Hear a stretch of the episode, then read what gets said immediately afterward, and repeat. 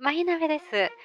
長いことお休みしておりました。戦前の家庭風俗学研究の発信でございますけれども最近は順調に毎週火曜日10時以降にこのラジオとともにいろいろ発信していっているところでございます。大変頑張っているところでございます。でやはり人間はあの頑張っていると見返りが欲しいもんですからね、えー、見返りが欲しいんです。ですからあの頑張ってるんです。頑張ってますから、えー、ラジオと同時に、えー、前掛けの販売バーバの前掛け大好評でございます。販売をすることにいたしました。1枚5500円で大変素晴らしい作品でございます。これは本当に大変素晴らしい作品なんでございます。で、えー、ぜひともご縁をいただきたいと思っているところでございます。企画もね、面白いイベントもございますので、ぜひよろしくお願いいたします。改めまして、マイナベでございます。こんにちは、マイナベでございます。知って損も得もしない昭和の家庭風俗学をご紹介する番組毎週火曜日10時以降に配信するラジオ番組でございます。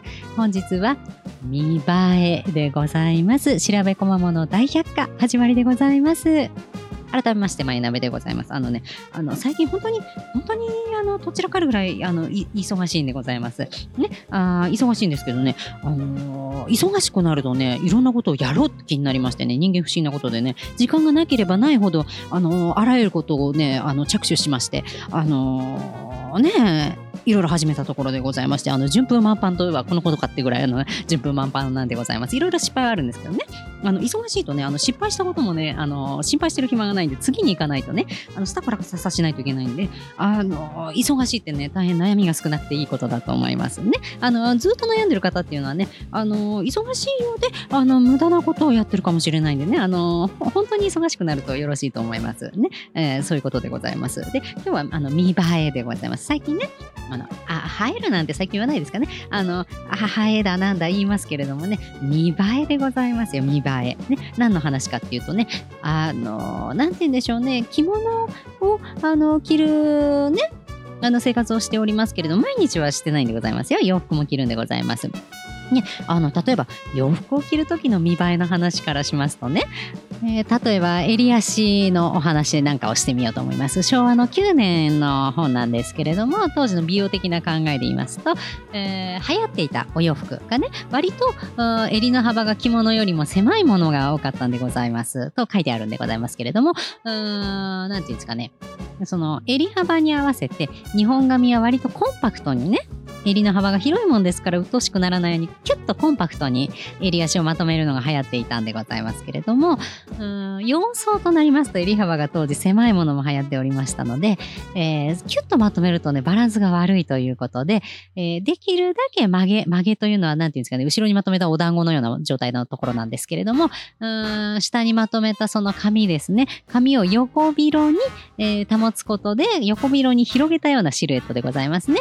ねえー、お団子を言うようにしますと、割とバランスがいいということ。それから、なんていうか、撫でつけるような、油で撫でつけるような髪型が当時ね、フィンガーウェブですとか、そういったものが着物で流行っていたんですけれども、そうではなくて、洋装というのは割とふんわりと自然にお帽子をかぶるかのような髪型がよろしいんですよ、おしゃれなんですよ、なんていうふうに書いてあったりします。見栄えでございますね、見栄え。こういった見栄えのお話。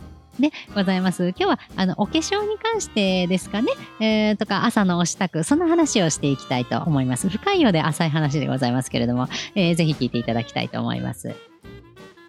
うーん、今ね、あの見栄えというかあのフォロフォローしてもらうとかね、うんうん、あの話題性でねあのいろいろ見せてるかもしれないんですけども、えー、私の場合というかね大体の方はあの誰に生えたいかというか見栄え良くしたいかって言ったらあの愛する人でございますよね私の場合は夫でございます。ね、だがしかしあのよくよく考えるとね私毎朝あの美容体操っていうのをねしてるんですけれどもあの白黒画面のものとかも多いんですけれどもあの結構変な体操なんですよね。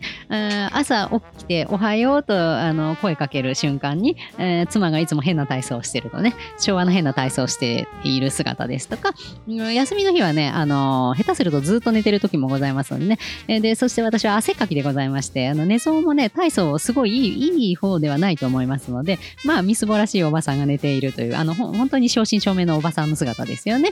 えー、なんでございます。ね、えー、愛する夫が見る朝一の風景がそれでございます。大変かわいそうな話でございます。で、あ帰ってえー、来てねあ、元気に帰ってまいりますとね、あの妻はもう風呂に入っておりますんでね、もしくはあの化粧が崩れ去った後でございます。えー、大変みそばらしいおばさんが待っている状態でございます。これは、あまとめますとね、夫はいつ見てもみずぼらしい妻がいる状態でございます。これは大変かわいそうな話でございます。ですから、私は、うん、それをなんとか改善しようと思いまして、見栄えについて研究していたんです。ですから、これを今日は皆さんにも、あのー、ね、共有したいなと思いまして、えー、主婦の朝の早化粧でございます。年をとっても身だしなみは大切。子供が生まれると花嫁時代の身だしなみはどこへやら胸ははだけ髪はぼうぼうに散らして、えー、帰り見ない方がありますが決して見よいものではありませんその通りよく身だしなみの良い人を表して夫に素顔を見せたことがないと申しますがやはりいつまでも変わらぬ身だしなみは欲しいと思いますしかし、忙しい朝の時間をやりくりしてさっぱりした身だしなみで夫が出勤時間に遅れぬよう、快く送り出すのもなかなか大変です。で、お化粧一つにも相当の工夫がいりますと。そこで、早くできる化粧法の紹介でございます。最初に紙を書きつけます。ここがポイントです。根まで解いてしまうと大変ですから、ちっ丈を撫でつけてしっかりとピンで刺し直します。これね、あの、髪型のね、昔の髪型講座なんかやるときもね、皆さん本当に綺麗におぐしといてるんですよね。そうするとね、あの、まとめにくいんですよ。あの、綺麗すぎて、サラサラサラってなってんでね。あの、なんていうんですかね。うん、ぐちゃぐちゃの方がまとめやすいですね。ピンでパッて刺しは落っこってこなくなりますんでね。あの、髪がサラサラしてる人ほどね、大変だと思いますんで、髪は汚いぐらいでちょうどいいんです。とっちらかってていいんです。でも、あの、不潔だとね、臭いのはあの問題外ですけども、あの、不潔だといかがなもんかと思いますんで、えー、ちったけを撫でつける程度で、あとはしっかりピンで押さえればよろしいんでございます。刺し直せばいいんですからね。そうそう。で、えー、顔を洗った後はバニッシングクリームでございます。これね、バニッシングクリームとベルツ水っていうのは戦前、あの、マストアイテムなんですけれども、これ、バニッシングクリームはまだ売っているんでございます。これ、ウテナさんでね、バニッシングクリーム手に入りますね。あの、薬局で見かけなくなってきましたんで、通販であの見つけるとよろしいかと思います。ウテナさんでございます。で、えー、顔から襟全体へ粉を白いをはたいて、これはめんどくさい話でございますね。えー、軽く頬紅を刺し、口紅、眉墨などを簡単にあしらえば、ものの3分とかからずに美しいお化粧が出来上がります。こうして夫を送り出した後、改めてお串をきちんとお上げくださいなということでございます。そうなんです。あの、夫が出るまでにそこそこ整ってればよろしい話なんでございます。ね、私は悲しいことに昭和9年ですと、えー、いよいよ老人の身だしなみも、あのー、入ってくる、あのー、範疇の女でございます。ね、40代でございます。ね、肌の手入れでございますね。老人の一番困ることは肌に油気のなくなることです。その通り。えー、石鹸を使うと皮脂が取れすぎて跡がカサカサになりますから絶対に使わぬようにいたします。ぬか袋が一番ために良い、一番おために良いようですということでございますけど、私のね、祖母はね、えー、晩晩年といいますかね、早い段階から、あの、米をね、研ぎました。かまどだったんですけどね、米を研いだ後の研ぎ汁を捨てるなと、あの、言っておりまして、えー、で、その研ぎ汁でですね、顔を洗ってましたね。これが一番いいんだということで、えー、ぬか袋もありましたね。うん、これが、あの、大変彼女はね、晩年まで肌が綺麗だったんで、これはおすすめの一品でございますね。えー、年を取ってからは、白、えー、おしろいをつけたり、紅をつけたりはできませんからできないんですね。あそうですか。肌の手入れによく注意し、1日おきくらいに料理した残りの卵の白身をよく泡立てて顔へ塗り、えー、それが乾いたならタオルをぬるま湯で絞っては幾度にも拭き取るようにして、えー、外部から栄養を与え、その後、で、え、水クリームをつけるようにします。またお好みによっては水クリームの中へ粉お白を混ぜてすり込むようにしても目立たない美しいお化粧ができます。ね、えー、ういうのよくありますよね。振るとなんか乳液みたいなのありますでしょ？おお白いと言いますかね。えー、なんていうんですかね。現代もね、これなんだっけ？私ね、この、ああどんなにね、この朝風呂、私のようなね、肌でもど、どなた様でも昔の肌になれるね、薄化粧乳液っていうのを知ってますかね？名食さんの出してるやつですね。えー、これね、名色薄化粧乳液ナチュラル自然な肌色を使ってるんでございますけれども、これ1本で保湿乳液プラス化粧下地プラスファンデーション効果素肌っぽいメイクに仕上げたい時にってあるんですけれどもこのねこれは、あの、いいですね。あの、大変いいんです。あの、ななんていうんですかね。あの、これといってすごい綺麗になるわけじゃなくて、あの、大変いい感じでございます。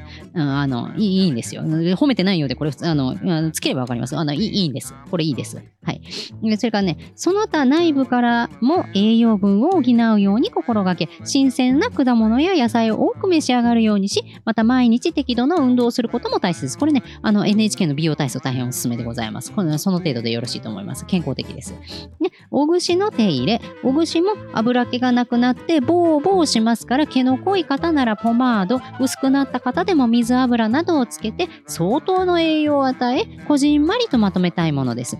なお頭の中央部の特に薄く剥げている方は影の情報の毛の根元に強く逆毛を立てその上にふんわりと前髪の毛をかぶせておくとあまり目立たなくて良いのですと、えー、お手のカサカサするときはぬるま湯で洗って出ました。ベルツ水などをつけておきます。このねベルツ水はまた別の機会にね、あのご紹介しようと思うんですけど、ベルツ水というのがあの当時のマストアイテムで、えー、おばあ様、もしくはお母様が使ってた記憶にある方も、うん、現代でもいらっしゃると思います。それぐらいメジャーですね。ヘチマとアロエと、えー、ベルツ水はかなり有名なメジャーところでございます。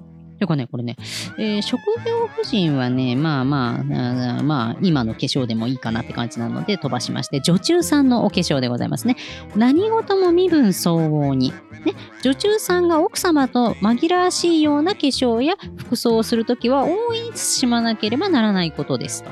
ね、えー、女中さんってね、あんま、あんまりあれかもしれないんですけど、現代ね。ねうちも残念ながら女中さんというのは、あの、必要ないと言いますかね。あの、女中さんいたら女中さんのお金を稼がなきゃいけなくなっちゃうんで大変になっちゃうんですけれども、うん、女中さんはいないんですね。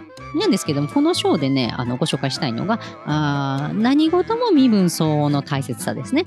ただ、えー、見たところが綺麗でありさえすればいいかというと決してそうではなくやはり女中さんには女中さんらしいところに本当の美があるのですと。肌の手入れ水には手を入れるし重いものも持たなくてはならないのですから美しくお化粧しても崩れやすいと見なくてはなりませんからあまり紅やおしろいを使うことは決してお勧めできません。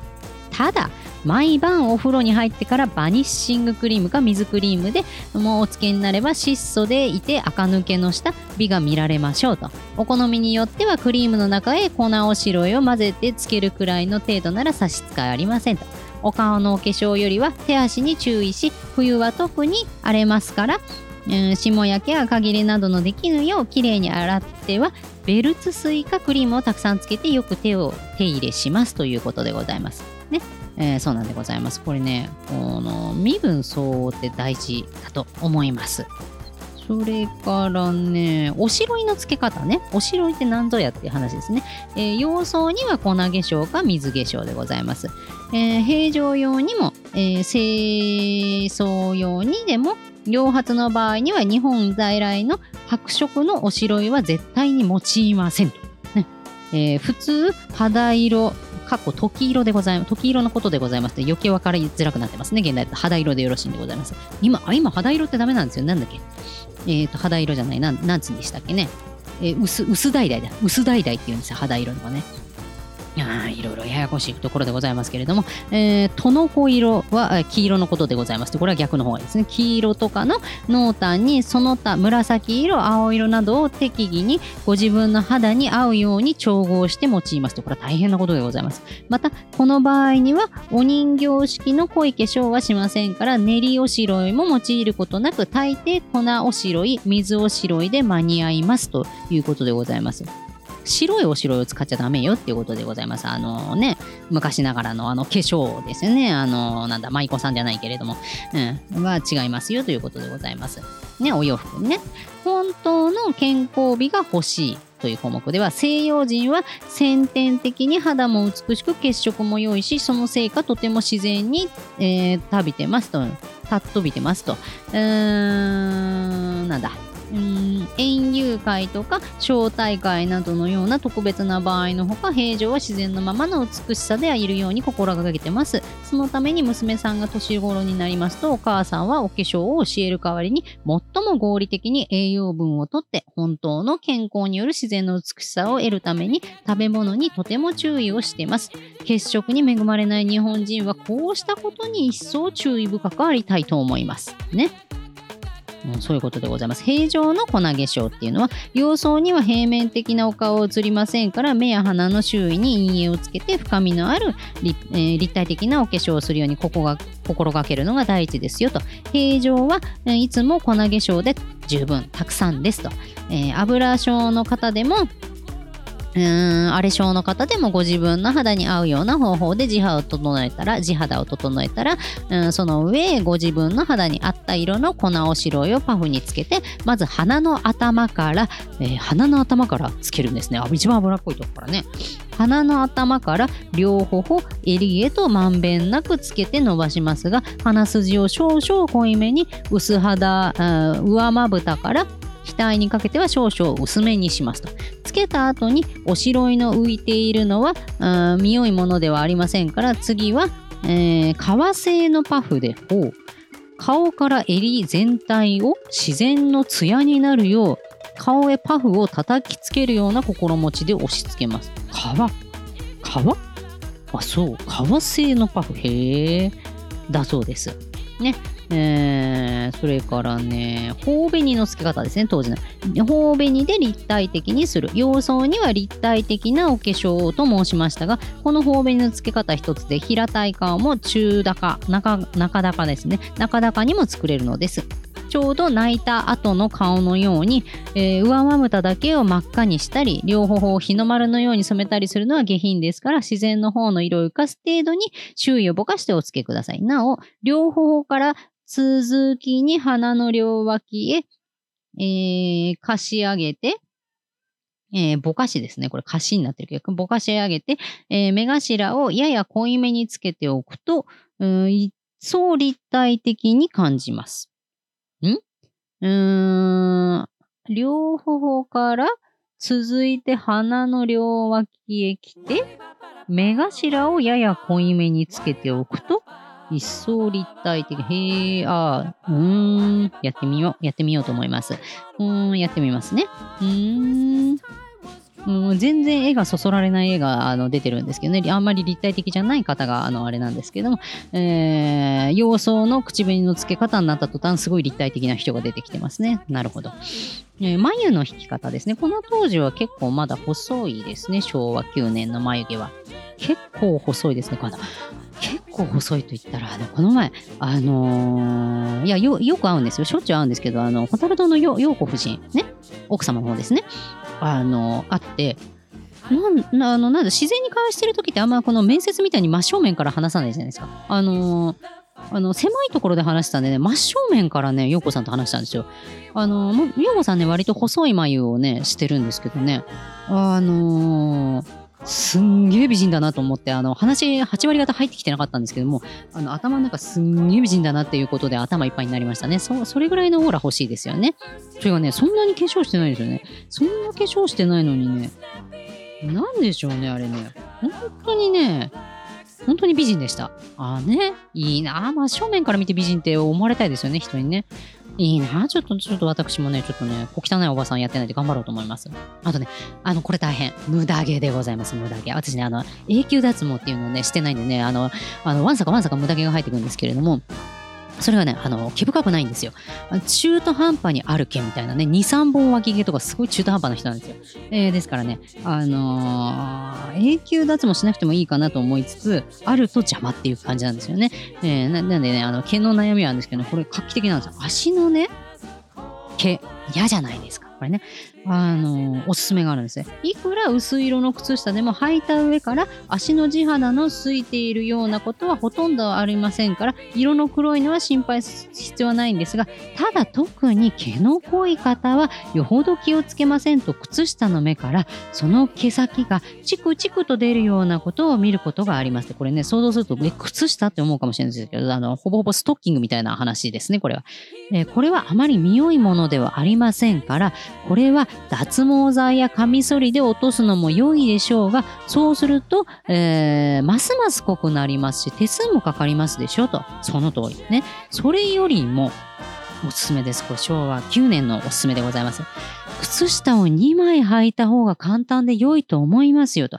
下に履くものは古いもので結構ですが、薄茶色の靴下の下にネズミ色などを全然別な色を合わせると気持ち悪いですからね。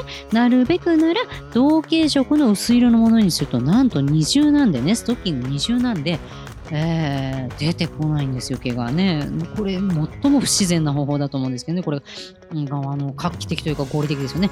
毛を剃るんじゃなくて、あの2枚履けということでございます。2枚で物理的に毛を抑えろ、隠せという話でございます。これは、えーなかなか斬新なアイディアだと思いますよね。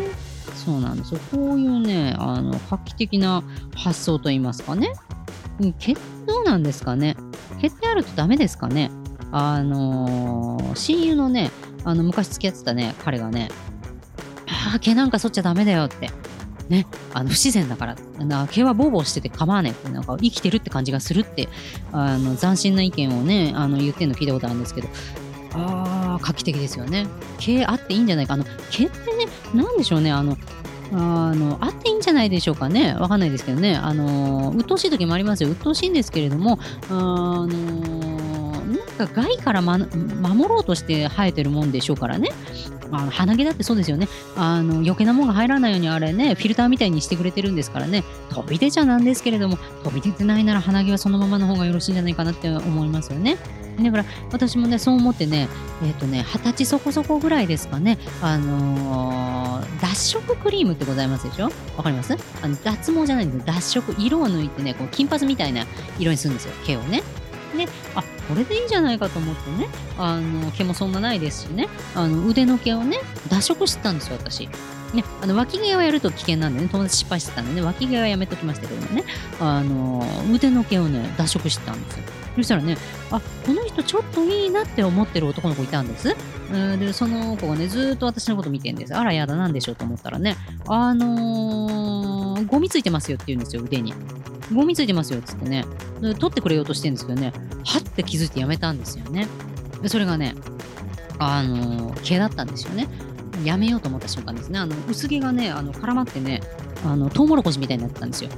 ねあの彼はね本当にあの失礼な方で名言をいっぱい残したんですけどねそういう方はね私嫌いじゃないんですよ。あの歴代一番失礼な発言が多かった男友達ですね。でもあの彼は好きですね。本当に本当に面白い方でした。